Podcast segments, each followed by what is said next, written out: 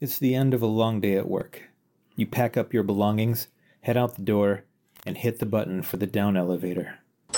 As you ride a dozen flights down, you hear a quiet whirring noise coming from a tiny little man pushing a tiny little vacuum cleaner around the floor. He's staring up at you, surprised that you noticed him. What's your next move?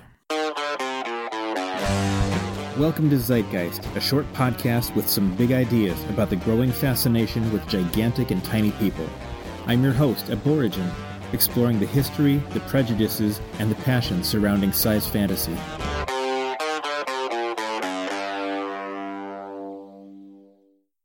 Welcome to the second episode of Sizegeist. I'm releasing the first two episodes on the same day to give you a better idea of what the podcast is going to be like. Usually, I'll address a topic pertaining to or adjacent to size fantasy, providing you with links for your own research. The end of each episode will feature a short interview, as I've asked fans and creators to answer two questions about their interest in size fantasy, macrophilia, the giantess fetish, whatever they want to call it. For this episode, I'll try to explain the aspects of macrophilia, and at the end, you'll hear from Bantelbroth, a size writer. Once in a while, I'll narrate one of my stories, though I'm still figuring out how that will fit in. Maybe very short stories with a thin topic, or maybe as extra episodes. We'll see. As any penny ante morning radio show or breathless look at this weird shit article will tell you, as though they've broken some mystical code, macrophilia etymologically means lover of large. I hope I never have to say that phrase again. Sometimes it's paired with microphilia, a love of small things, the problem I find with these terms is that they're not specific enough. At face value, it suggests you love things larger than yourself or smaller, but I'm not aware of anyone in the size community who's aroused by skyscrapers. The way we use it in the community, it only pertains to people, or humanoids, anthropomorphic animals, or monsters in the areas where the furry fetish crosses over. Oh, yes, we know about furries. Some of my best friends are furries. My grandfather was a furry. I'm quarter furry. But the confusion comes from a point of perspective. If you're a macrophile, are you a normal sized person who ogles giantesses, or are you a tiny person who's looking forward to a sexual escapade with a normal sized person? If you're microphilic, are you a normal sized person with a penchant for miniatures, or are you yourself gigantic and everything around you is tiny? There are people who feel very strongly about one definition or another, but to me, it's all relative. Let's say we're having a conversation about weird personal interests, and I told you I was macrophilic. You can have only a vague notion of what I might be into until I offer up clarifying information. That's why I use size fantasy, and other people have their own terms for it too. To me, size fantasy encapsulates all forms of size play, transformation, growth and shrink fetishes, and other interests. I shorten it to size with a capital S when talking about the interest and creative works in it, like size writers or size artists. I alter it to size erotica when I'm writing something sexy and arousing. Bear in mind, these are all umbrella terms. Macrophilia or size fantasy doesn't necessarily mean a tiny man and a big woman, though that's my preferred arrangement. The size community spans the globe and encompasses fans and creators of all nationalities, ethnic heritages, ages, genders, sexual orientations, and abilities and disabilities.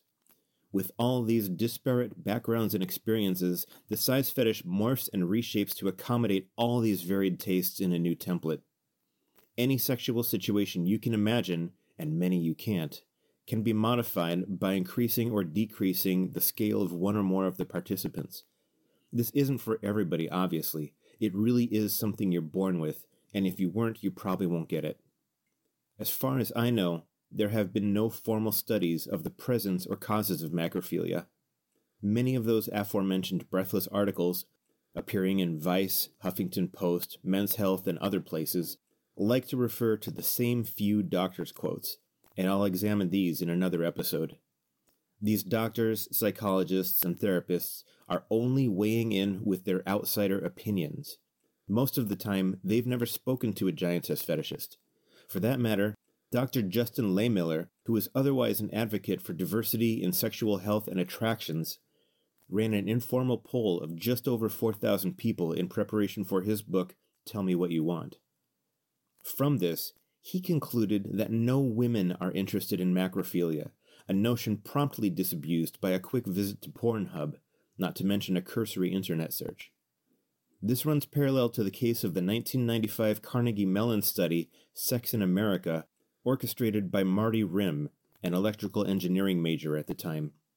When he polled Americans as to what they were into, his statistical results disagreed with the fact of the kinds of porn people were seeking online. His rather sheepish conclusion was that he just must have interviewed a different group of people. No formal studies, I say, though there have been some very intelligent people within the community who have bent their considerable brain power to understand what the hell this is about and why the hell we're into it. Please visit this episode's show notes to find a link to Mac for Black's 1996 blog post Introduction to Macrophilia by Samuel Ramses, MD, PhD. Dr. Ramses suggests that macrophilia manifests in childhood and is burdened with greater shame than many other fetishes. He also covers the various manifestations of this fantasy, like being licked by a giant, exploring a giant person's genitalia, being crushed under a giant, or simply watching a giant person destroy a city. Dr. Ramses writes on this topic very clinically, even cites the case history of a 30 year old Caucasian male who developed his fetish from watching Godzilla movies as a kid. But I was unable to find any other reference to Samuel Ramses online, so until we can verify his credentials, we can only consider this writing as a very thoughtful examination, if not professional. There's also an equally thoughtful, humorous, and exponentially larger essay by someone called the Eurokraken on writing.com. In 2010, he posted his treatise, Macrophilia 101, in which he starts with sexual selection in animals, the near universal fascination of little boys with dinosaurs, and his own encounter with the Gulliver's Travels miniseries on NBC. This is a great study into a macrophile's origin story, the diversity of his tastes and other macrophiles' tastes, so it really is worth a read.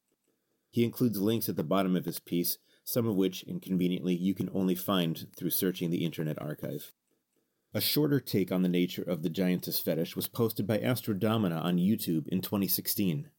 Her video is called Giantess Fetish slash Macrophilia 101, and she composed it to, quote, educate the public, as she puts it.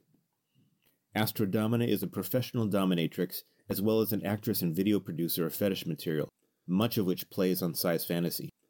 I interviewed her in June 2023 at SizeCon, a convention dedicated to celebrating all things size. A link to that interview is in the show notes. She gives a loose overview of the fetish, explaining the roles to someone who may not have encountered this before. She says things like usually, generally, and as often as not, but again, it's impossible to measure how often the fetish involves giant women and tiny men. Many people interested in macrophilia and microphilia believe their fetish is the predominant one, and Astrodomina's opinions are likely formed by her experience in femdom. But Astrodomina does a great job illustrating the fetish, swatting a tiny man out of the corner of her screen, then moving the camera to the floor so she appears to loom over it. I think someone who wasn't getting the fetish before might see the appeal at this point. I can't get behind the suggestion that women aren't into this. I personally know several giantesses. That is, women who see themselves as gigantic, or women who have an intense interest in finding, creating, and collecting tiny people. More than this, there are many women who fetishize giant men, or who fantasize about themselves being as tiny. Prominently, one of the founders of SizeCon, Jitensha, is such a woman. Her artwork and writing has to do with envisioning herself as only a few inches tall, and her sexual adventures with her giant partner. I've met him, and yeah, he's taller than me. She runs a site called Daddy's Dollhouse, a haven for like minded fetishists to chat and share creative content in this vein. Before Sizegeist came along, there were two podcasts that centered on size fantasy. These are Size Talk by J.E. and Sizing Up by Jack the Spec and the late Colossal Maker. Size Talk covers a wide range of topics, including social justice and consent, as well as conducting interviews with black size creators. Because so much of size fantasy happens online or in your head, it's very easy to forget or not even be aware of the diversity of its creators, unless it comes up in a conversation on social media. I value Size Talk for expanding my awareness in this respect. Sizing Up features many great interviews with artists, models, and actors and it explores various aspects of the fetish from different perspectives. It's not just a matter of humanizing these fetish icons. Listening to these episodes gives you insight into the many different ways human sexuality expresses itself. Even in a topic as specialized as size, there's a lot of room for differentiation, variety, and exploration. There are also dozens of one off episodes on other podcasts, some that have to do with sexual health and interest, and some that just look for weird stuff to focus on. I'll link to the second episode of Dinkswit Kinks Fetish Podcast, where John Undero and Mr. Shep interview Miss Kaneda, one of the most thrilling size fantasy writers on the market. Her material is decidedly on the cruel side, so caveat lector if your first steps into macrophilia take you under her boots. In the interview, she does a great job of representing the breadth of topics and fixations in size and adjacent fetishes. In the end, she persuades Mr. Shep that he'd make a good giant. There, that should be a good start if this is something you want to explore. Like I said, I really believe it's something you're born with, and I don't think I'll convert anyone into giantess fetishism with this podcast, and I don't desire to. I do hope that there are some people listening who previously believed that they were the only one with these strange tastes, and that they now understand there's a robust and thriving community of creators and fans who feel and love as they do. Now we've come to the questionnaire segment of the show. For each episode, I'm posing two questions to creators and fans what do you do in the size community? And what's your preferred size and the sizes you're attracted to? Bantelbroth responded promptly to my solicitation. He categorizes himself as a writer, and he's attracted to, quote, the slow, unending size shrinking down into the microscopic, macroscopic, atomic, quantum, and beyond, end quote. My name is Bantelbroth. My pronouns are he and him. In the size community, I am a writer, and I am attracted to slow, unending size shrinking down into the microscopic, macroscopic, atomic, quantum, and beyond. A prime example of this can be found in the Spirit of Wonder, OVA, The Shrinking of Miss China, where an adult woman experiences a shrinking ray. She has no control over her scenario and she shrinks smaller and smaller over the course of a long period of time until she reaches the size less than a speck of dust. To explain how I first got into size fantasy is to address that in my youth I experienced Alice in Wonderland syndrome, which is the sensation of personal shrink and or growth of uh, of personal size. And uh, quite often I would be lying in bed and feeling myself shrinking down into nothing while the entire world expanded around me. The location where memory is established is right next to where fetishes are established in the brain, and sometimes there's an overlap. In my case, reading an Archie comic that involved a size shrinking story was the initial stage of my size fetish. Size fantasy is a secondary kink for me. It's not the primary fetish within my brain. For me, there is definite arousal, pleasure, and release. But I should note that it's an impartial observer sensation, and in my fetishes, I am not personally involved, nor am I involved in any of the stories that I write with self insert. Thank you for listening to Sizegeist. This show was written, hosted, produced, and everything else by me, Aborigin. Find the show notes and links at sizegeist.com. See you in two weeks, and please watch your step.